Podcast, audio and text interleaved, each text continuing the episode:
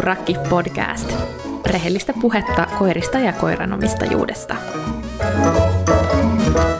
Moikka ja hei, tervetuloa taas uuden Riivattu rakkipodin jakson pariin. Mun nimi on Stefani Lindruus ja mä toimin podcastin juontajana ja mukana täällä mun kanssa äänityshommissa on taas pitkästä aikaa eläinopisto Faunan eläinten kouluttajat Nina ja Sanja. Moikka! Moi! Moi moi! Mikä fiilis hei teillä on tänään, kun päästään nauhoittelemaan toisen podituottarin vikajaksoa? Nopeasti menee kyllä aina nämä kaudet. Just oli vasta se ensimmäisen tuotantokauden viimeinen jakso, ja nyt on taas tää. Niinpä. Jep, kyllä, ihan totta. Joo, tuntuu, tuntuu kyllä hurjalta, että tämä on podin 30. jakso. Ja, ja tosiaan tänään luvassa on siis toisen tuotantokauden viimeinen jakso, ja tämän jälkeen podi jää vähän tauolle, tämmöiselle alkukesän breikille, ja tullaan palaamaan kolmannen tuotantokauden jaksoin heinäkuun ensimmäisellä viikolla. Eli tähän tulee nyt vähän pidempi breikki tämän jälkeen, mutta älkää huoliko, en tule kokonaan katoamaan, vaan tuolla Instagramin puolella ja muualla varmasti tapahtuu kaikenlaista silti tämän alkukesän aikana ja mulla on tavoitteena suunnitella tuota tulevaa tuotantokautta tarkemmin ja tehdä sen suhteen kaikkia jänniä uudistuksia ja kehitysjuttuja ja muuta, niin sitten taas kesällä palataan kolmannen tuotantokauden muodossa. Me päätettiin päättää tämä toinen tuotantokausi tälleen ei kauhean kevyellä aiheella. Nimittäin meillä on käsittelyssä tänään koiran eutanasia. Ja kun me alettiin pohtia tätä yhdessä Nina ja Sanjan kanssa, että voitaisiin tehdä tästä jakso, niin meidän eka fiilis oli, että voi tulla melkoisen itkunen äänitysilta, mutta katsotaan, että, että millä fiiliksellä päästään tämä jakso tekemään. Ja no, aika itsestäänselvistä syistä, niin tämä aihe herättää niin kuin varmasti kaikissa aika paljon erilaisia tunteita. Ja mulle itselleni hän pelkästään tämän aiheen ajatteliminen yleensä saa kyyneleet nousemaan silmiin. Ja jotenkin on vaan tuntunut, että tämä mun tunnereaktio tätä aihetta kohtaan on vaan vahvistunut, mitä vanhemmaksi laki on tullut ja mitä pidempään meillä on sitä yhteiseloa takana. Ja tietenkin nyt kun alkaa olla seniori-ikäinen koira, niin sit tuntuu tietenkin, että aihe koskettaa lähemmin ja lähemmin koko ajan. Tähän voi toki myös vaikuttaa se, että mulla ei siis itselläni ole aiempaa kokemusta koiran eutanasiasta ää, muuten kuin mun perheen entisen koiran, koiran suhteen ja milloin on ollut kuitenkin vielä aika nuori ja, ja se ei ole silleen koskettanut ihan samalla tavalla, kun sitä päätöstä ei ole joutunut itse tekemään. Ja tavallaan ehkä se lopetus tuntuu mulle vähän semmoiselta pelottavalta ja tuntemattomalta asialta, että mitä siinä oikeasti tapahtuu. Meillä on kaikilla Nina ja Sanjan kanssa seniorikoiria, joten meille eutanasia tulee todennäköisesti tulee jossain vaiheessa ajankohtaiseksi tässä lähitulevaisuudessa. Ja koettiinkin, että tämä on sen takia mielenkiintoinen aihe käsitellä ja, ja että tämä kuitenkin koskettaa meitä kaikkia koiranomistajia ennemmin tai myöhemmin. Me tullaan tässä jaksossa käsittelemään koiran eutanasian käytäntöjä, lisäksi sitä eutanasian harkitsemisprosessia ja siihen päätymistä ja sitten myös niitä kaikkia tunteita, mitä se koiran eutanasia nostaa esiin, eli, eli kaikkia tämän, tähän aiheeseen liittyviä eri aspekteja ja toivotaan, että voidaan tarjota tässä jaksossa sekä vertaistukea että lisää tietoa ja ajatuksia tämän aiheen ympäriltä. Nina ja Sanja, oletteko te joutunut joskus tekemään oman koiran kohdalla päätöksen eutanasiasta? Joo, kyllä. Olen joutunut tekemään päätöksen tuon ensimmäisen koirani Nallen kohdalla muutama vuosi sitten. Samoin mä Dynakoiran kohdalla jouduin tekemään sen päätöksen. Siitä on aikaa jo kohta seitsemän vuotta, kyllä. Taitaa olla kuusi, kuusi vuotta suurin piirtein. Ja sitten toki mulla on myös muita lemmikkieläimiä, niin tässä on ollut eutanasioita kyllä viime vuosina useampikin muiden eläinten kanssa. Teillä on siis varmasti mua parempi ymmärrys ja tieto siitä itse prosessista ja, ja tota, päästäänkin juttelemaan siitä enemmän. Ajattelin, että alkuun juteltaisiin vähän siitä eutanasian päätymisestä ja niistä tilanteista ja tunteista, mitä siinä käydään läpi, koska se päätöshän nimittäin varmasti on tosi tosi harvoin, jos koskaan mitenkään helppo, vaan tässä puhutaan, puhutaan kuitenkin todella vaikeasta päätöksestä, minkä joutuu eläimen omistajana tekemään. Mitkä seikat vaikutti teillä silloin sen päätöksen tekemiseen? Ehdittekö te pohtia sitä pitkään? Um, no, mä en ehtinyt hirveän pitkään sitä pohtia, mutta se oli silti tosi selkeä päätös, joka piti tehdä aika nopeasti, koska koira oli siinä vaiheessa tosi iäkäs ja myös tosi sairas. Että ei siinä oikeastaan ollut sillään mitään muuta vaihtoehtoa. Mä luulen, että mä kerkesin pohtia sitä vähän pidempää kuin Sanja. Dynan kohdalla ei tapahtunut sellaista niin radikaalia romahtamista, mikä sitten Nallen kohdalla lopulta oli, vaan Dynalla alkoi sitten jalkojen nivelrikko oireilemaan enemmän ja enemmän. Ja li- ison koiran kanssa se alkoi vaikuttaa siihen liikkumiseen. Ja hänelläkin oli ikää tosiaan jo liki 15 vuotta, niin ää, se päätös oli helppo kyllä siinä kohtaa. Eli teillä molemmilla koirat on tosiaan ollut niin kuin jo selkeästi aika iäkkäitä silloin, kun olette sen päätöksen joutunut tekemään. Joo.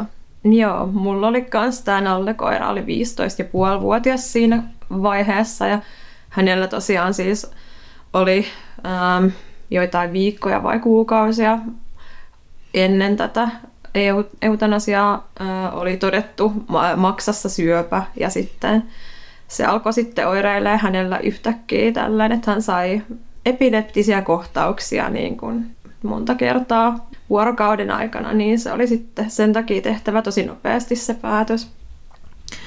Tämä on kyllä sellainen asia, joka mua itteni jännittää ihan todella paljon, on nimenomaan tämä sen niin päätöksen tekeminen ja mistä tietää, että, että on se oikea aika. Ja varmastihan tämä on just sellainen, että kun tästä aiheesta puhutaan, niin varmaan useimmille se, se asia, joka ehkä jopa saattaa jännittää enemmän kuin se itse toimenpide on se, että mistä tietää, että on tehnyt sen päätöksen oikeaan aikaan.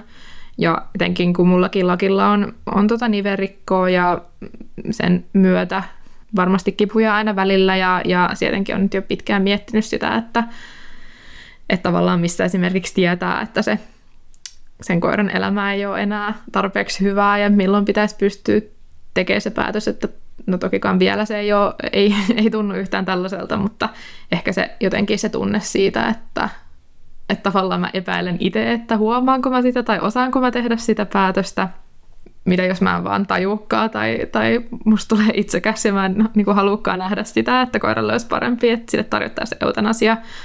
Oletteko te pohtinut näitä asioita itse joskus? Mä mietin sen Dynan kohdalla tosi kauan, että mistä mä tiedän, milloin on se oikea aika tehdä se päätös, kun hän alkoi vanhenee ja haurastuu siinä ja se askel hidastui ja vauhti hidastui ja ehkä vähän myös oli tämmöisiä dementian kaltaisia oireita ja mä mietin, että mistä sen tietää. Toki mulla ei ollut silloin tätä tietotaitoa, mitä mulla nyt on. luultavasti tässä tilanteessa olisin saattanut päätyä jopa vähän aikaisemmin siihen ratkaisuun, mutta kyllä sen sitten tosi vahvana ties, kun on se aika. Et sitä mu- muutaman kerran pohdin, kun oli tämmöinen sairastuminen, että siellä oli pissatulehdusta, sit, mikä oli hetkellisesti romanttisen voinnin, ja mä mietin, onko tämä nyt se hetki, ja, ja, ja sitten se ei kuitenkaan ollut, mutta sitten jotenkin se vaan tuli tosi vahvana, kun se hetki oli, että nyt se täytyy tehdä se päätös, ja en ole sitä kyllä katunut kertaakaan. Et kyllä se tuntuu, että se on oikea päätös. Ehdikö sä, Sonja, pohtii näitä asioita sun edesmenneen koiran kanssa ennen kuin sitten se tilanne tuli?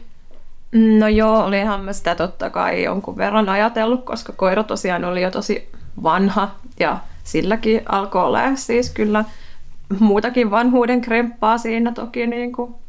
Mutta tota, vähän samoja ajatuksia kuin niin alla, että, että tota, jos jos olisi silloin siinä vaiheessa ollut niin kuin nyky, nykyinen tietotaito, mitä nyt on, niin todennäköisesti mä olisin kyllä päätynyt siihen ratkaisuun jo aikaisemmin.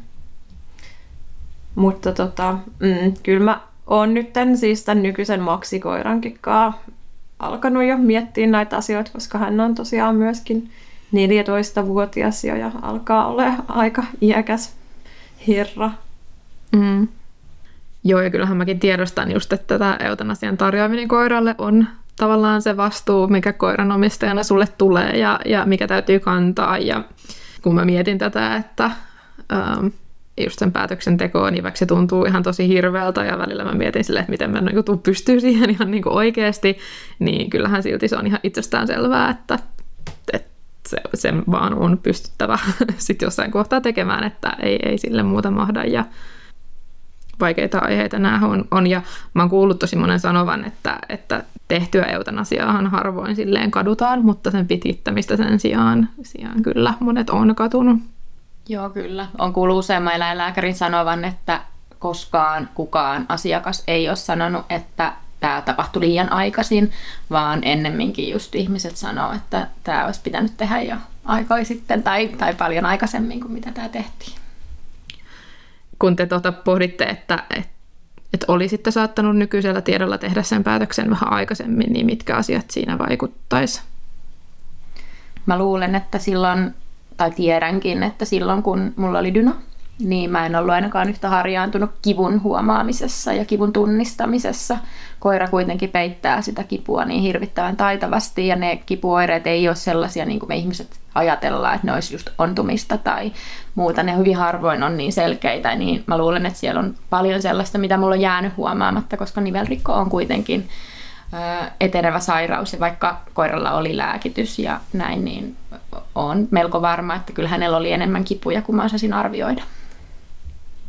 Joo, just näin. Ja siis mehän väistämättä, kun me ollaan niiden meidän omien koirien kanssa päivittäin, niin me sokeudutaan myös sille, sille koiran kivulla ja kipukäytökselle. Ja se alkaa näyttää meidän silmään niin kuin normaalilta myöskin, että nyt kun mä mietin taaksepäin äh, Nallea silloin, kun se oli, oli jo tosi vanha, niin hänelläkin oli siis nivelrikkoa. Ja mietin vaikka sitä, miten hän liikkui, liikkui silloin niin kuin viimeisinä vuosinaan, niin kyllä mä kans luulen, että, että olisi ehkä ollut parempi hänelle päästä hänet vähän aikaisemmin pois. Mutta toi on kyllä tosi vaikeaa, just miten sanotte, että koska kun sitä koiraa näkee joka päivä, niin se muutoshan tulee tosi hiljalleen. Että, että itse asiassa kun mä tätä jakson kirjoittamista varten, niin luin useamman artikkelin tästä aiheesta ja myös eläinlääkärin kirjoittamia tekstejä ja, ja niitä löytyy itse asiassa aika paljon tätä materiaalia, linkkasinkin muutaman tämän jakson kuvaukseen, mutta siellä useampi eläinlääkäri kanssa sanoi sitä, että, että voi olla hyvä niin kuin konsultoida asiasta ulkopuolisia ja, ja jutella siitä, ähm, jos niin kun ei itse ole ihan varma, että onko se, onko se oikein hetki sille päätöksille tai että just siitä koiran voinnista yleisesti, että kun sitä on niin vaikea nähdä sitä muutosta. Kyllä, ja kyllä meille on, meillä on asiakassuhteita, joissa asiakas on nimenomaan kaivannut konsultaatioita, miten vanhan koiran kanssa tai sairaan koiran kanssa esimerkiksi jatkot ja halunnut ammattilaisen mielipiteen siinä, että tunnistetaanko me esimerkiksi jotain kipukäytöksiä tai jotain muuta ja ehkä halunnut niin kuin vahvistusta tai tukea niille omille ajatuksille. Ja se on musta tosi hyvä, että konsultoidaan eri alojen ammattilaisia, eläinlääkäreitä ja ehkä sitten käyttäytymisen ammattilaisia myöskin. Mutta sitten taas nykyään, kun me Sanian kanssa aika paljon tota koiran kipua joka päivä tarkkaillaan ja pallotellaan asiakkaiden kanssa, ja se on meidän molempien sellainen tosi iso kiinnostuksen kohde myöskin, niin sitä myös tuijottaa omilla koirilla sitä niin kuin kipua ihan jotenkin herkeämättä, että kyllä se niin kuin, sille on varmaan myös vähän herkistynytkin jo, että sitä, mm. sille reagoi aika voimakkaasti. Ja mulla esimerkiksi vuosi sitten, kun ää, joudun lopettamaan mun lemmikkisijan, niin nivelrikko-oireilun vuoksi, niin kun hän esimerkiksi mä huomasin, että se nivelrikkojalka alkaa oireilemaan, niin mä olin todella voimakkaan ahdistunut siitä oireilusta, että mä en jotenkin kestänyt yhtään sitä oireilevaa eläintä, että mä halusin silloin niin kuin heti varata se eutanasian ja heti tavallaan kiirehtiä sitä, että mä olin enemmän ahdistunut siitä eläimen oireilusta kuin itse siitä lopetushetkestä sitten kuitenkin. Joo, se on ehkä vähän kääntynyt kyllä itselläkin niin kuin tolleen, että, että en ole ehkä niin huolissani siitä enää, että miten mä itse selviin tavallaan siitä eläimen lopettamisesta, vaan haluaisin just säästää sen eläimen kaikelta mahdolliselta kärsimykseltä. Et, että tota, niin, no jos mä nyt sitä alle ajattelen vielä, niin kyllä jos tulisi vastaava tilanne nyt, että, että vaikka maksilla tai namilla jo jommalla kummalla todettaisiin joku niin kuin syöpä, mihin ei ole mitään hoitoa, niin kyllä mä veisin, veisin tota koiran sinne eutanasiaan saman tien, enkä niin kuin odottaisi sitä, että, että se vaikka alkaa saada epileptisiä kohtauksia, että en haluaisi kyllä enää, enää että koira joutuisi kärsiin niin paljon. Mm. Joo, kyllä. Ja mullakin kun on noita, ö, useammalla koiralla on vähän diagnooseja, ellellä aika paljonkin, niin se on kyllä sellaista, niin kuin, minkä kanssa on joutunut tosi paljon tekemään ajatustyötä. Ja se on, se on kyllä kauhea aihe, kun se on kuitenkin nuori koira. Niin se, mm-hmm. se kyllä ahdistaa tosi paljon. Toi on siis sellainen asia, mitä olen myös itse paljon pohtinut sitä esimerkiksi seniorikoiran ja nuoren koiran mm, tavallaan sitä eroa myös siinä, että vaikka siis mustakin tuntuu, että sit kun lakin lopetus kun se päivä tulee, kun se päätöksen joutuu tekemään, niin se tulee olemaan mulle varmaan ihan, ihan yhtä hirveätä, ihan sama minkä ikäinen se olisi ollut tavallaan, mutta sitten myös se, että et mä mietin vaan kuitenkin sit sitä, että sit siinä on kuitenkin takana se pitkä yhteinen elämä ja että on voinut tarjota sille koiralle sen kaiken ja on käynyt läpi ne kaikki asiat ja, ja se tavallaan kuitenkin on semmoinen luonnollinen poistuminen siinä mielessä, vaikka eutanasia ei tietenkään itsessään on, niin kuin, tai me joudutaan kuitenkin tekemään se päätös, mutta se, että koirat vanhenee ja ne kuolee, niin on kuitenkin se tosiasia, mikä me tiedetään, mutta sitten nuoren koiran kohdalla niin se tuntuu vaan niin saadaan epäreilulta niin monella tapaa. No sehän se on, ja sitten kun pää, pää jaksaisi, mutta sitten jos kroppa ei jaksakaan ja näin. Ja sen vanhan koiran kohdalla on kuitenkin, se on, se on osa elämää se kuolema, niin se on luonnollisempaa kuitenkin, ja sitä on, se on helpompi hyväksyä. Mm, totta. Ja, ja toi on tota miettinyt myös tosi paljon, tota, mitä sanoit Nina siitä, niin kuin, että pää tavallaan ei, niin kuin, että fysiikka ei kestä. Ja, ja niin kuin, varsinkin silloin, kun lakilla todettiin toi lonkkeen nivelrikko, ja siitä on nyt kolmisen vuotta, niin se tuli mulla ihan järkyttävänä shokkina silloin, kun se todettiin, vaikka mä olin osannut epäillä jo pikkasen jotain, että sieltä varmaan jotain löytyy, niin mä mui, siis se fiilis, kun eläinlääkäri sanoi mulle, että, että lakilla on lonkessa nivelrikko, ja mä en siis silloin tiennyt nivelrikosta mitään, mutta siis mä vaan hajosin siellä lähelääkärissä ja rupesin niin kuin itkemään ja, ja mä olin aivan hysteerinen, koska se oli mulle ihan semmoinen niin kuolemadiagnoosi. Silloin sittenhän se ei ollut sitä, vaan, vaan me ollaan pärjätty oikein hyvin, mutta mä mietin silloin sen jälkeen tosi paljon sitä, että, että mitä jos laki ei esimerkiksi pystykään vaikka juoksemaan tai, tai tällaista, ja sitten se on tuommoinen energinen ja aktiivinen ja vilkas ja iloinen koira, niin mitä jos sen kroppa just ei pysty siihen, mihin sen, mitä sen koiran pitäisi saada tavallaan toteuttaa itseään tai ja tehdä niitä juttuja, että että niin missä kohtaa menee se raja, että, että se ei ole myöskään reilu, että se koira, joka haluaisi juosta ja se ei pysty. Niinpä. Mulla oli myös silloin, kun mä Bambin, Bambin tota, joskus, kun hän oli vielä aika nuori, niin kuvautin, ja ne lonkat on aika löysät. Vampilla on kuitenkin iso koira, niin tota, mä kanssa siellä eläinlääkärissä paruin sitä D-lonkkaa, mikä siellä toisella puolella oli, että oh, pitääkö tämä koira lopettaa heti ja hän ei oireilu mitenkään siis siinä kohtaa ja ei edelleenkään ole kehittänyt sinne nivelrikkoa eikä ei ole muuta, että tota, kun ollaan kontrolloitu sitä. Mutta sit siinäkin niin kuin tämmöisten vähän löysien lonkkien kanssa esimerkiksi tämmöinen repivä liikunta saattaa olla huonoksi lonkille ja ja tokikaan me ei harrasteta mitään akilitia tai mitään muutakaan tämmöistä fyysisesti raskasta, vaan mennään aika koiran tähtisesti, mutta tein sen päätöksen, kun on aktiivinen ja menevä koira, että hän saa mennä ihan niin kuin hän haluaa koko elämänsä ja jos se elämä jää vähän lyhyemmäksi, niin sitten se jää, mutta mm. menkööt nyt täysillä ja sillä niin kuin haluaa. Mm. Tuohon mäkin sitten mun ajatuksissa päädyin, että, että sit jos lakilla ne asiat, mitkä on aina ollut sille kaikista tärkeimpiä sen elämässä, niin jos mä rupean huomaamaan, että se ei pysty niitä enää tekemään, vaikka se haluaisi, niin, niin sit mun on vaan pakko taipua siihen päätökseen, että sit se olisi niinku itsekästä mun mielestä olla antamatta koiralle eutanasia, koska taas ehkä sellainen asia, Mm, mitä on myös miettinyt esimerkiksi meidän perheen koiran kohdalla, vaikka tässä on jo aika kauan, kun noin kymmenen vuotta, kun Nanni lopetettiin, niin ää, ja en tosiaan silloin itse ollut läsnä, enkä tekemässä sitä päätöstä, mutta silloin esimerkiksi ää, Nanni meni aika huonoon kuntoon sen viimeisen vuoden aikana, mä muistan, että sitä vatvottiin edes takaisin useampaan kertaan, että onko nyt se aika tullut vai ei. Ja sitten kun näki, kun se iloinen ja aktiivinen koira tavallaan kuihtui pois tavallaan,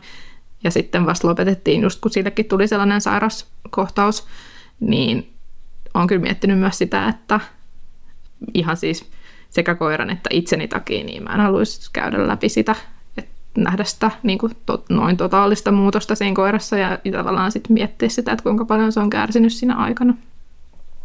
Joo, kyllä mä itse ainakin haluaisin, että ne muistot kuitenkin, mitä siitä yhteisestä ajasta jää, niin olisi enemmän, että niitä ei värittäisi sit sellainen tosi pitkä sellainen kärsimyksen ajanjakso, voiko niin sanoa, mutta sellainen, että se koira kuihtuu ja ei voi hyvin ja mm. kyllä sen kuitenkin jossain määrin varmaan tietää sen oman koiran kohdalla, että jos se voi tosi huonosti ja näin, ehkä siltä haluaa sulkea silmänsä, mm. että ei halua hyväksyä sitä, mutta mä luulen, että kyllä sen jotenkin sisimmässään tietää sitten kuitenkin. Mm. Joo, mm, mullahan oli nyt just ihan muutama viikko sitten tilanne, että Maksi sai tämmöisen sairaskohtauksen, mikä oli, oli aika raju. Ähm, että hänellä oli tämmöisiä neurologisia oireita ja, ja pelkäsin kyllä siinä tilanteessa hirveästi, että, että joudun luopua hänestä. Ja tämä tuli tosi yllättäen, yllättäen yhtäkkiä. Ja hän oli sitten tehohoidossa äh, melkein parin vuorokauden ajan. Ja tota, tehtiin sitten hänelle kaikki mahdolliset tutkimukset.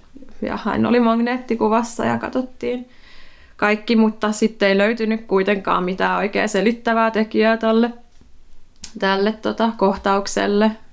Ja hän pääsi sitten kotiin ja on nyt onneksi toipunut ihan hyvin siitä.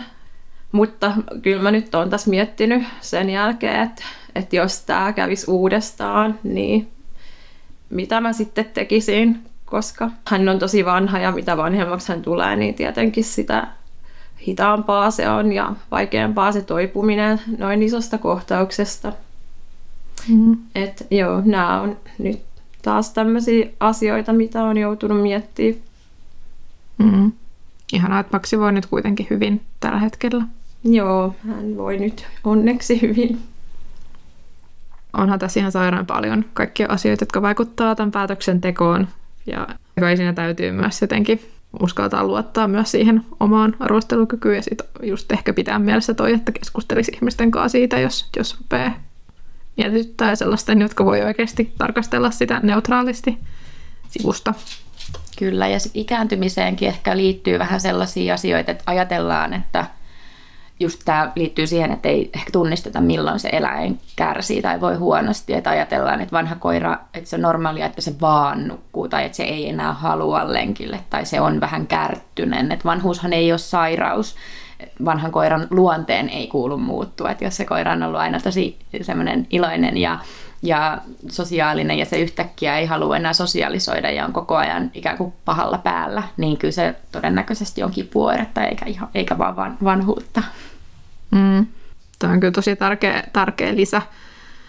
Ja usein tuntuu ehkä, että just sitä elävän ikääntymistä tarkastellaan sellaisena, no se nyt on tuommoinen vanha ja raihnainen, että ilman, että ehkä sitten ollaan edes tutkittu tai tiedetään, mitä siellä taustalla todella on. Ähm, ajattelin, että keskusteltaisiin myös pikkasen siitä itse toimenpiteestä, ähm, millainen se eutanasiatoimenpide on, ja, ja siinähän tosi, toki vaikuttaa vähän se, että puhutaanko akuutista tilanteesta vai sitten sellaisesta, mihin voi valmistautua etukäteen ja, ja tavallaan tehdä se päätös sen mukaan, mikä sille koiralle esimerkiksi voisi olla kivoin, koska näitä järjestelyitähän on monia, että tämmöisen peruseläinlääkärissä tehtävän eutanasian lisäksi niin myös koti käyntiä tarjoavia eläinlääkäreitä on paljon, jotka voi tulla kotiin tekemään sen eutanasian, tai sitten on esimerkiksi eläintuhkaamoja, joissa on myös yhteistyöeläinlääkäri, joka voi sen eutanasian tehdä. Miten teidän edesmenneiden koiren eutanasia käytännössä tehtiin? Meillä tehtiin sillä, että varattiin eläinklinikalle aika ja sitten mentiin, mentiin siihen lähimmälle eläinlääkäriasemalle sitten tekemään se Joo, näin tehtiin myös Dynan kohdalla. Eläinlääkärissä tapahtui se eutanasia. Nykyisten koirieni kanssa mä en ole ihan varma, että toki se riippuu siitä tilanteesta, että onko se äkillinen vai, vai mikä se on, mutta ainakin kun mä mietin Bambia, niin Bambihan on tämmöinen, hän stressaa tosi voimakkaasti eläinlääkärissä, niin voi olla, että hänen kanssaan mä päädyn esimerkiksi siihen, että lääkäri tulee kotiin tai mennään sitten johonkin toisenlaiseen ympäristöön kuin sinne eläinlääkäriin, ettei ne viimeiset hetket ole sit tosi ahdistuneita ja pelokkaita. Mm. Tota mä oon pohtinut itse kanssa lakin kohdalla, että enkä ole kyllä oikein tullut mihinkään semmoiseen asiaan, että, että kun tavallaan laki on esimerkiksi eläinlääkärissä yleensä tosi iloinen ja se tykkää yleensä mennä sinne, niin sitten taas se ei välttämättä sille olisi mikään ongelma, ähm, kun sitten taas ehkä kotiin tuleva vieras voi olla enemmän kierroksia ja stressiä aiheuttava. Sitten taas lakille, että olen myös pohtinut tota, sitten ehkä sille ihan itsekkäistä syistä, niin kotona olo voisi olla niin kuin omasta mielestäni kivempi kokemus, ähm, kun se eläinlääkärimiljo on ehkä sellainen, joka myös itselle nostaa jonkin verran stressiä, mutta tietenkin sitten koira, koira ajatteli nyt ensisijaisesti ja sitten oma fiilis voisi tulla perässä, mutta tuommoinen eläintuhkaamo tai muu voisi olla kyllä ihan hyvä vaihtoehto myös, että mä oon kuullut ihan positiivisia kokemuksia, että kun siellä on ehkä vähän semmoinen kodinomaisempi ympäristö. Joo, samoin mä oon kuullut hyviä kokemuksia. Jos te mietitte niin kuin kokemuksena sitä teidän edesmenneiden koirien eutanasiaa, niin oliko siellä jotain sellaista, mitä olisitte toivonut, että olisi tehty eri tavalla? No mä koen, että ainakin se mun kokemus Dynan kanssa oli ihan positiivinen. Lääkäri otti huomioon sen. Mä olin tietysti aika itkunen siinä ja varsinkin sitten sen niin kuin toimenpiteen jälkeen. Siinä pidin vielä itteni jotenkin kasassa, kun, kun Dyna oli vielä niin kuin läsnä keskuudessamme, mutta tota, hyvin huomioi ja antoi tilaa myöskin ja mm, myötäili sitä surua siinä mun mielestä oikealla tavalla tunkeutumatta liikaa siihen henkilökohtaiseen tilaan, mutta sitten kuitenkin niin kuin olemalla läsnä. Mulle ei ole hirveän hyvät muistot kyllä siitä itse, itse tilanteesta. No senkin takia tietenkin, että se tapahtuu aika silleen yllättäen ja, mm. ja tälleen, mutta tota, ja sitten just Nalle oli tosi huonossa kunnossa ja, ja sairas siinä kohtaa, kun me mentiin sinne klinikalle ja sitten se myös reagoi näihin rauhoitusaineisiin sille, että se niin kuin alkoi huutaa siitä, kun sille laitettiin tämä ensimmäinen rauhoituspistos. Mm, ja sitten äh, mä koen vähän, että tämä lääkäri ei ehkä ollut ihan niin tahdikas kuin olisin ehkä toivonut, että ei hän ollut siis mitenkään töykeä tai mitään, mutta ehkä vähän jotenkin liian kova ehkä höpisemään siinä tilanteessa niin kuin, ja vähän jotenkin olisin ehkä toivonut, että hän olisi ollut vähän silleen sensitiivisempi. Mm. Se on totta, että se ehkä mulle itselläni kuolema on jotenkin aika luonnollinen asia, koska on ollut tosiaan kymmenen vuotta akuuttihoidossa ennen kouluttajaksi siirtymistä.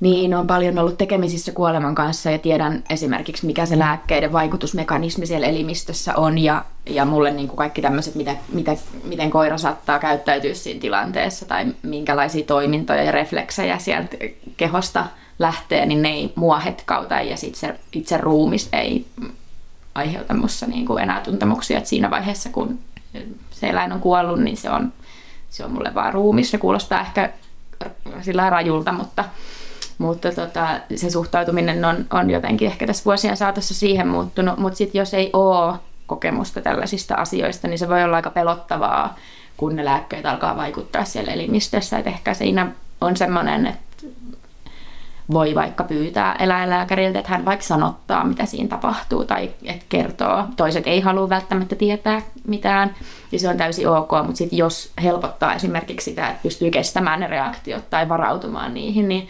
eläinlääkäriltä voi varmasti kysyä, että voisiko hän selostaa mahdollisimman tarkkaan, että mitä nyt tapahtuu.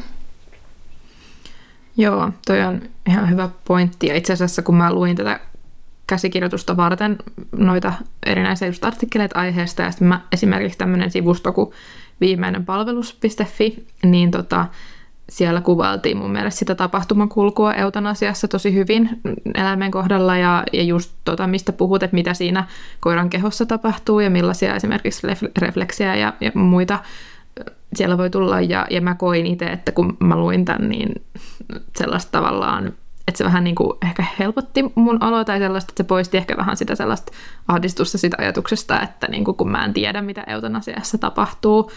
Nyt kun mä luin, niin tuli ainakin sellainen fiilis, että, että voin kyllä suositella, että kaikki ehkä perehtyisi vaikka etukäteen siihen, että mitä siellä tapahtuu siellä eutanasiassa ja myös, että mitä niin kuin kehossa tapahtuu. Että mä ainakin kuvittelen tässä kohtaa, että se helpottaa sitä tilannetta, kun mä tietäisin tai tiedän nuo asiat etukäteen. Joo, ehdottomasti kannattaa varmasti. En ollut itsekään tutustunut aiheeseen silloin etukäteen ja se olisi varmaan kyllä helpottanut itseäkin vähän siinä tilanteessa, kun olisi vähän osannut ehkä varautua ennakkoon, että mitä voi käydä. Joo, ja tähän hän, hän ilmeisesti, mitä, mitä nyt perehdyin, niin just, että koira voi sätkyä ja, ja, ja tota, koira saattaa vielä niin kuin esimerkiksi refleksinomaisesti haukkoa happea, vaikka sydän on jo pysähtynyt tai jotain tällaista, että mikä varmasti voisi olla tosi pelottava ja ahdistava kokemus, eh, jos ei siitä tietäisi. Kyllä, mutta sitten nämä sätkimiset, ne on tämmöisiä aivorunkoheijasteita, eli silloin kun sieltä se viimeinen tavallaan tonus lähtee pois sieltä, missä on kaikki tietoisuus ja muu, eli silloin kun niitä tulee tämmöisiä aivorunkoheijasteita, niin ne ei ole enää mitenkään tietoisia reaktioita, koira ei tunne niitä eikä pysty niihin vaikuttaa, eikä enää ole, ole sillä lailla tajuissaan ja tunteva. Ja sitten samoin nämä tämmöiset agonaaliset hengenvedot, niitä tosiaan saattaa tulla myöskin tämmöisiin refleksinomaisina silloin, kun sydän on jo pysähtynyt. Sellainen asia, mitä varmaan moni saattaa pohtia tästä niin kuin lopetustilanteesta on, että jos perheessä on monta koiraa, niin ähm, miten ne toiset koirat reagoivat sen koiran poismenoon ja äh, tiedän, että mulla on esimerkiksi lähipiirissä useampi, joka on pohtinut sitä, että olisiko hyvä ottaa vaikka muut koirat mukaan siihen lopetustilanteeseen. Miten te kouluttajina suhtaudutte esimerkiksi siihen, että muut perheenkoirat otettaisiin mukaan siihen eutanasian hyvästelemään tämä koira? Mm, no se on tietysti jokaisen oma päätös, että haluaako niin tehdä. Ähm, siitähän ei ole kyllä mitään niin kuin, tieteellistä näyttöä olemassa, että koira ymmärtäisi tavallaan tämmöisen niin kuin, kuoleman konseptiin. Vaikka niin kuin samaa tapaa esimerkiksi kuin norsut, norsut esimerkiksi tai siitä on viitteitä, että norsut esimerkiksi ymmärtäisi kuoleman ää, sillä kun nehän just jää koskettelemaan niitä kuolleita lajitovereita ja, ja, tota, ja voi niiden kanssa viettää pitkänkin ajan ja näyttää siltä, että ne jää tavallaan suremaan sitä, sitä menetettyä lauman jäsentä, mutta tosiaan koirilla ei ole kyllä tämmöistä käytöstä osoitettu. Sitten taas kuitenkin käytännön kokemuksia on paljon siitä, että koirat esimerkiksi on toipunut siitä kaverin menetyksestä, jos ne on nähnyt sen ruumiin niin nopeammin. Että onko se sitten siitä kiinni vai vaikuttaako siihen muut tekijät. Et, mm, mä, oon, mä oon huomannut esimerkiksi, mulla on, mä oon joutunut lopettamaan uh, useamman kanan, kolme vanhaa kanaa. Ja mä oon huomannut kyllä er, selkeän eron siinä, miten esimerkiksi kukko reagoi, jos hän on nähnyt sen kuolleen kanan. Uh, versus se, että se vaan katoaa, niin se kukko etsii sitä siellä pihalla ja, ja tarhassa ja huutaa sitä ja kutsuu sitä, mutta sitten kun ö, ne on nähnyt sen kuolleena, niin ne ei ole enää etsinyt sitä. Et kyllä siinä on varmaan jonkun sorttinen kuitenkin joku, miten se ymmärrys sitten tapahtuu siellä eläimen päässä, niin en tiedä. Ja olen miettinyt sitä tämän oman koiraporukan keskuudessa, että sitten kun jostain heistä aika jättää, niin se ei ole ainakaan Bambille vaihtoehto, että hän menisi eläinlääkäriin kattoon sitä kuollutta kaveria, koska Bambi pelkää ja muutenkin eläinlääkäriä. Mä en halua lisätä niitä negatiivisia kokemuksia siellä, mutta sitten taas heillä on kyllä se, että jos joku porukasta puuttuu, niin he kyllä odottaa vähän ja menee ikkunaan katsoa herkemmin ja tuliko se. Niin siinä mielessä mä mietin, että jos mä sitten tavallaan esittelisin sen kaverin kuolleena, niin helpottaisiko se sitä, että hei eti ja odota, että milloin se tulee kotiin. Mm. Mm, niinpä. Joo, samaa on itsekin miettinyt ja onhan se siis, se on ihan fakta, että koira voi tuntea surua ja niin kuin vaipuu jopa niin kuin tavallaan semmoiseen depression kaltaiseen tilaan, kun, kun lajitoveri tai se perheenjäsen katoaa eikä tuu enää kotiin ja voi varmaan just etsiä sitä sieltä kotoa pitkänkin aikaa. Et siihen varmaan se on tilannekohtaista, että ottaa koira mukaan eläinlääkäriin esimerkiksi, kun tehdään se eutanasia, ehkä se voi olla aika hurja se itse lopetuskokemus, että mieluummin ehkä sitten sen mm. jälkeen. Mm. Itse näkisin, että se olisi turvallisempaa ja toki omistajan käytös vaikuttaa, että jos ei kykene pitää itseään ollenkaan kasassa, niin se voi olla kyllä aika hurja kokemus sille koiralle. Et sitten turvallisempaa voisi olla, jos pystyy, pystyy tavallaan kannattelemaan sen tilanteen ja säilyttää rauhan siinä tilanteessa, kun se koira näkee sen kuolleen kaverinsa. Mm, toi on myös hyvä pointti. Ehkä sille itselle kuulostaa, että se, jos olisi useampi koira, niin se tavallaan, että pääsisi näkemään sen menehtyneen perheenjäsenen sitten tavallaan just sen jälkeen voisi ehkä olla semmoinen väli, välimuoto ehkä. Mutta sitten taas on kuullut myös monelta, joilla on ollut vaikka niin, että kaveri on sairastunut ja se on ollut vaikka huonossa kunnossa, kun on lähetty lääkäriin, niin heidän kokemus on se, että kyllä se kaveri on jotenkin tiennyt, vaikka ei ole enää nähnyt sitä, että, että se ei tule enää kotiin, että ei ole etsinyt sitä tai, tai muuta. Että, mm, se, että miten paljon koira loppujen lopuksi näistä asioista ymmärtää, niin eihän me voida tietää, miten paljon se aistii meistä ja siitä meidän surusta, että nyt on jotain tapahtunut, niin eihän mm-hmm. me voida oikeasti sitä tietää. Et, mm. tila, tilannekohtaisesti mä sanoisin, että hän ei ole yhtä oikeaa vaihtoehtoa. Joo, kuten sanoittekin, niin, niin koirahan voi myös hyvin kokea surua menetetystä perheenjäsenestä. Ja onhan se myös ihmiselle totta kai selvää, että ihan sama sitten, että kuinka vanha se koira on ollut tai mikä se tilanne on ollut, niin, niin se koiran kuoleman suru voi olla ihan tosi lamaannuttava myös ihmisille. Ja edelleen musta tuntuu välillä, että, että, että koiranomistajat saattaa saada sellaisia kommentteja, joissa päivitellään, että miten lemmikistä Äh, ei muka voi kokea yhtä paljon surua kuin läheisen ihmisen menetyksestä esimerkiksi, vaikka aika paljon on samalla myös lukenut mediasta esimerkiksi artikkeleita siitä, että se nimenomaan se voidaan todeta, että ihmiset voi surra sitä koiraa niin kuin ihan, ihan, ihan samalla tavalla kuin läheistä ihmistäkin. Äh, että sinänsä tässähän ei ole mitään pointtia ja itsestä tuntuu, no tietenkin kun on tämmöinen koira-ihminen, niin sitten se tuntuu ihan absurdilta, että äh, tavallaan mitä väliä sillä on, että mikä yksilö on kyseessä, että onhan se suru yhtä todellinen. Tästä on mun mielestä hyvä esimerkki. Ei niin, ei niin kauan sitten mun vanha kollega, tämmöinen tehohoitolääkäri, soitti mulle. Ja tota, tietää, että nykyään on koirahommissa, niin hän kertoi, että olivat joutuneet lopettamaan perheen iäkkään koiran. Ja hän on ollut siis vuosia töissä erittäin vaativassa tai erittäin sairaiden ihmisten kanssa ja nähnyt paljon kuolemaa ja joutunut myös olemaan se, joka kertoo omaisille ikäviä uutisia niin hän kysyi multa, että miten tästä ikinä selviää tästä surusta, että miten, tästä, miten tämän kestää, tämän kuoleman ja tämän tunteen, mikä tämän, tästä tuli. Mm-hmm. Joo, ja siis kun itsellä ei ole sitä niin tuollaista kokemusta, että silloin kun meidän perheen koira kuoli, joka on mun ainoa silleen läheinen koirakokemus ennen lakia, niin mä asuin tosiaan Espanjassa silloin, ja, ja tota, kuten sanoin, niin Nanni oli ollut jo aika vanha ja huonossa kunnossa pitkään, koska mä en ollut koskaan itse ollut siitä vastuussa tai, tai näin, ja se oli ollut myös sellainen tota, osa aikakoira meillä ja osa mummilla, niin tavallaan mä en kokenut sitä tilannetta yhtään sillä tavalla, millä mä tuun kokemaan sitten, kun, kun lakista aika jättää, ja, ja jotenkin ähm, sen tiedostaa tosi vahvasti, että mä en ole niin kuin, mm, tai mä oon itse vaan miettinyt sitä, että kun mä mietin, miltä lakin kuolema tulee tuntumaan, niin mä en niin pysty, jo pelkästään se ajatteleminen tuntuu niin hirveältä, että, että mä en niin pysty tavallaan vertaamaan sitä mihinkään kokemukseen tai edes yhtään valmistautumaan siihen, että kun mä tiedän, että se tulee olemaan varmasti ihan niin kuin, ihan hirveä kokemus ja, ja mulla on kyllä vähän toi sama fiilis jo nyt valmiiksi, että mitä siitä tulee koskaan pääsemään yli, vaikka mä samalla kuitenkin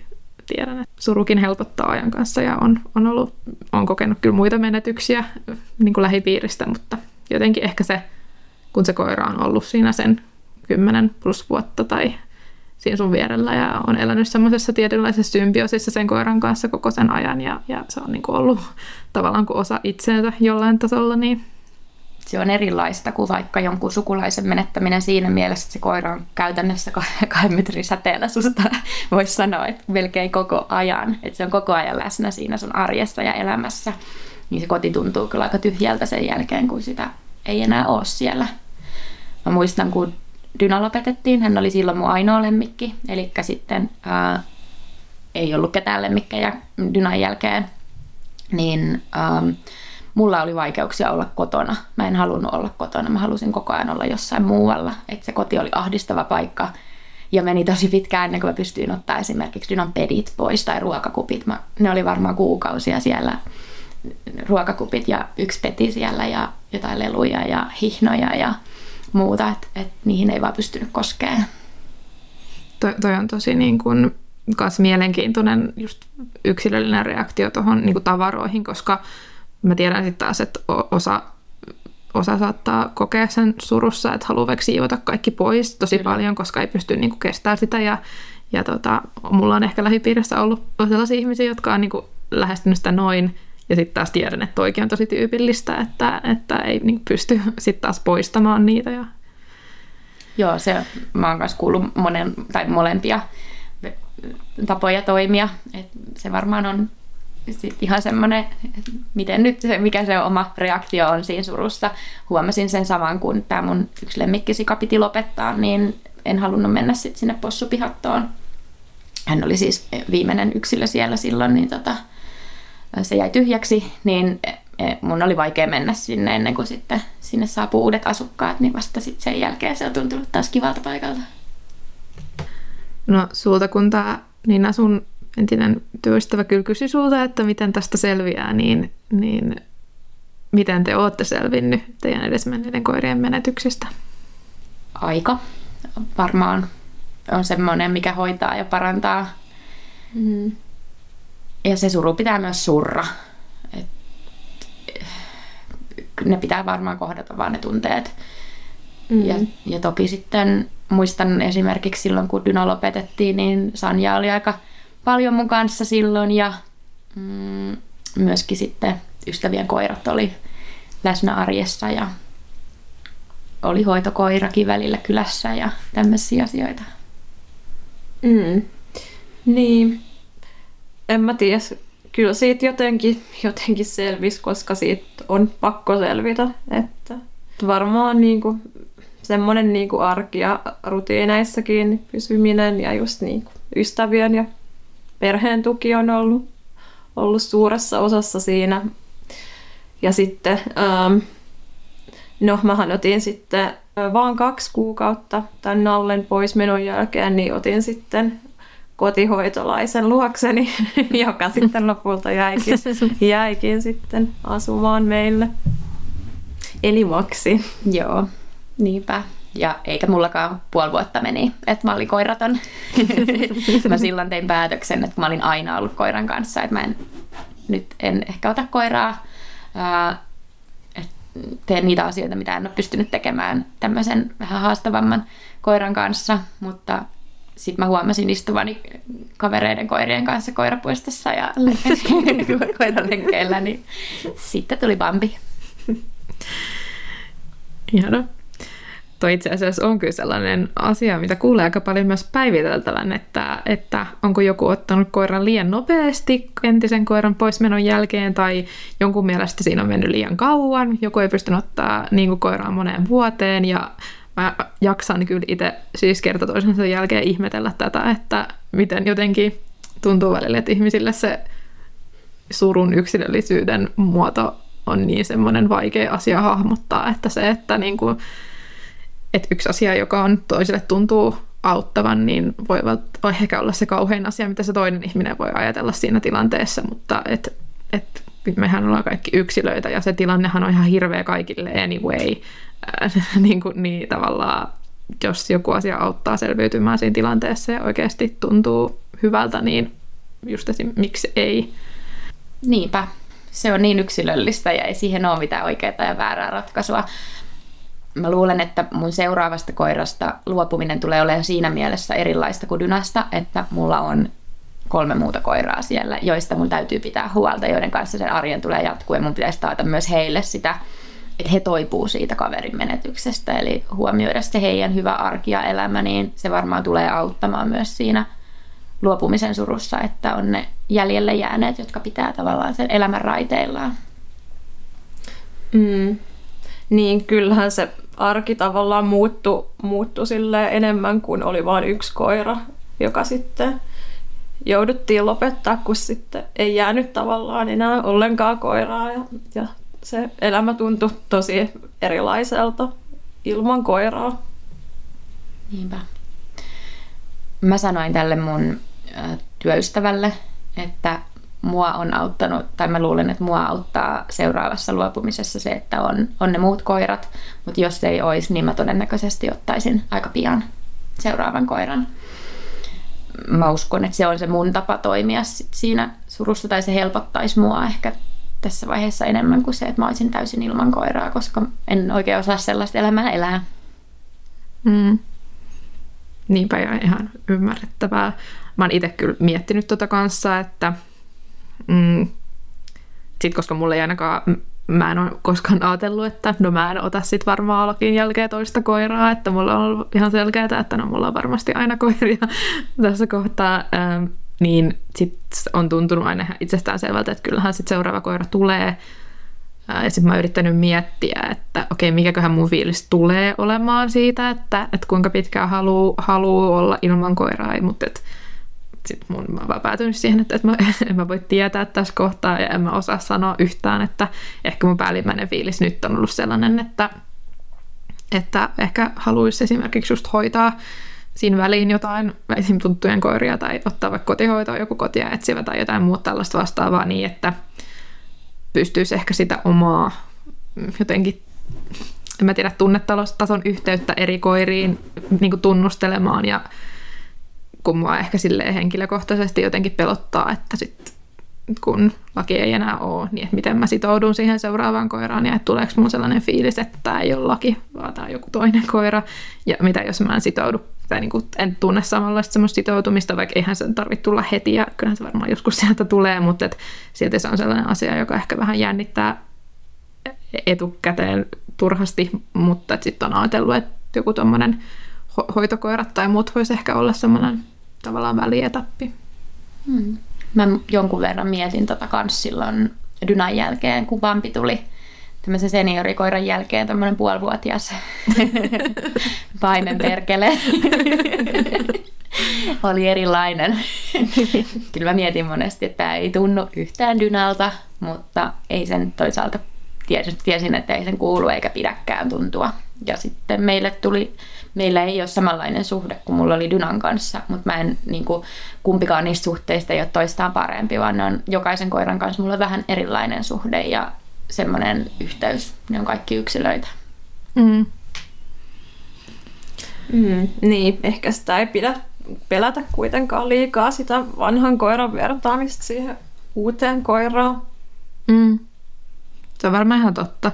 Ja sitten mä oon kyllä myös miettinyt sitä, että, että varmaan niin kuin muutenkin ehkä mun fiilis on ollut sellainen, että sit kun ottaa seuraavan koiran, niin ehkä lähtökohtaisestikin sit katsoisi vaikka jotain eri-ikäistä tai erilaista koiraa tai niin kuin ihan vaan sen takia, että myös, koska mulla on aina ollut sellainen fiilis, että mä haluaisin oppia erilaisista koirista mahdollisimman paljon, että haluaisin niin kuin kokea, elää ja kouluttaa erilaisia koiria, niin sit on myös ajatellut sitä, että sit kun ei ns. mitenkään yritä hankkia samanlaista koiraa, tai enhän mä haluaisi, haluaisi edes yrittää, koska en mä halua, että kukaan yrittäisi korvata lakia millään tavalla, vaan että haluaisi kuitenkin, että sit siinä olisi joku ihan oma yksilönsä, joka ei joutu, joudu semmoiseksi vertailun kohteeksi. Tähän jakson loppuun, niin mitä te haluaisitte sanoa koiransa menetystä sureville? Onko jotain sellaista, mitä te itse olisitte halunnut silloin kuulla, kun te olette surru? Niin, en mä oikein tiedä, oliko jotain, mitä mä olisin halunnut kuulla, mutta, mutta se suru voi kestää kauan ja se on ihan ok ja se on ihan sallittua surra koiraa pitkäänkin. Ehkä se, mikä voisi vois olla sellainen, mikä mua olisi voinut helpottaa, on se, että joku olisi sanonut, että sä teet oikean päätöksen tai että sä toimit oikein tai ja että sulla jää ne muistot ja vaikka ne ensi ahdistaa, niin jossain vaiheessa ne ei enää ahdista. Että sitten ne tuntuu kivoilta ne muistot. Mm. Itse ajattelen just ton, että ei niin kuin, muistetaan, että kaikki suree omalla tavallaan ja just yksilöllisesti ja, ja annetaan kaikkien surra, surra sillä tavalla, ää, mikä on meille paras tapa, eikä tuomita varsinkaan muita siitä, että miten, miten joku tai kuinka paljon tai millä tavalla joku suree lemmikkiään.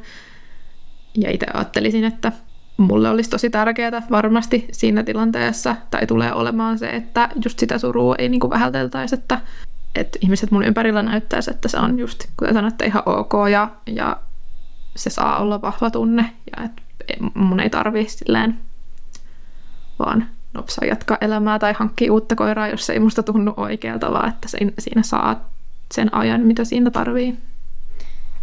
Niinpä, ja, ei sitä, ja sitä surua ei tarvi hävetä, koska se ei ole vaan koira, kun vaikka niin kuin sen saatetaan tollain kääntää. Mä muistan, että mä itkin töissä, kun Dyna oli lopetettu. Ja no mä itken aika helposti muutenkin toki, mutta tota, ihmiset suhtautuivat siihen mun työkaverit tosi hyvin ja sit itse asiassa niin kuin tosi empaattisesti ja monet on koira-ihmisiä, niin he kyllä niin kuin tunnisti sen surun ja sanoi, että, että mustakin tuntui silloin ja että se menee kyllä ohi ja jotenkin näin, että ei sitä tarvi hävetä, että on surullinen siitä, että paras kaveri on lähtenyt pois. No tähän on mun mielestä aika hyvä lopettaa. Kiitos meidän puolesta kaikille, jotka olette kuunnellut nyt tätä jaksoa ja myös kaikkia tämän ja viime tuotantokauden edeltäneitä jaksoja. Kiitos myös teille, jotka olette laittanut palautetta ja osallistunut keskusteluun somessa kuluneen kevään aikana. On ollut ilo, ilo että kuuntelijoita on ollut niin paljon ja, ja on kaikki palaute, mitä te olette laittanut, niin on ollut niin ihanaa lukea ja haluan kiittää siitä ihan valtavan paljon. Kiitos myös Sania ja Nina näistä kahdesta tuottarista. On ollut ihan sairaan hauska tehdä teidän kanssa ja kiitos myös tästä jaksosta. Oli, vaikka tämä aihe ei ollut kauhean lepposa ja, ja tämmöinen mukava lopettaa, niin teidän kanssa on aina niin hienoa keskustella vaikeistakin aiheista ja kuulostaa siltä, että podin kuuntelijat on ollut ihan samaa mieltä, että, että ollaan onnistuttu saamaan hyvää keskustelua aina aikaiseksi. On ollut tosi kiva keskustella sun kanssa erilaisista aiheista. On ollut antoisaa. Me jatketaan silloin heinäkuun alussa. Palataan täysin uuden aiheen ja uusien jaksojen parissa.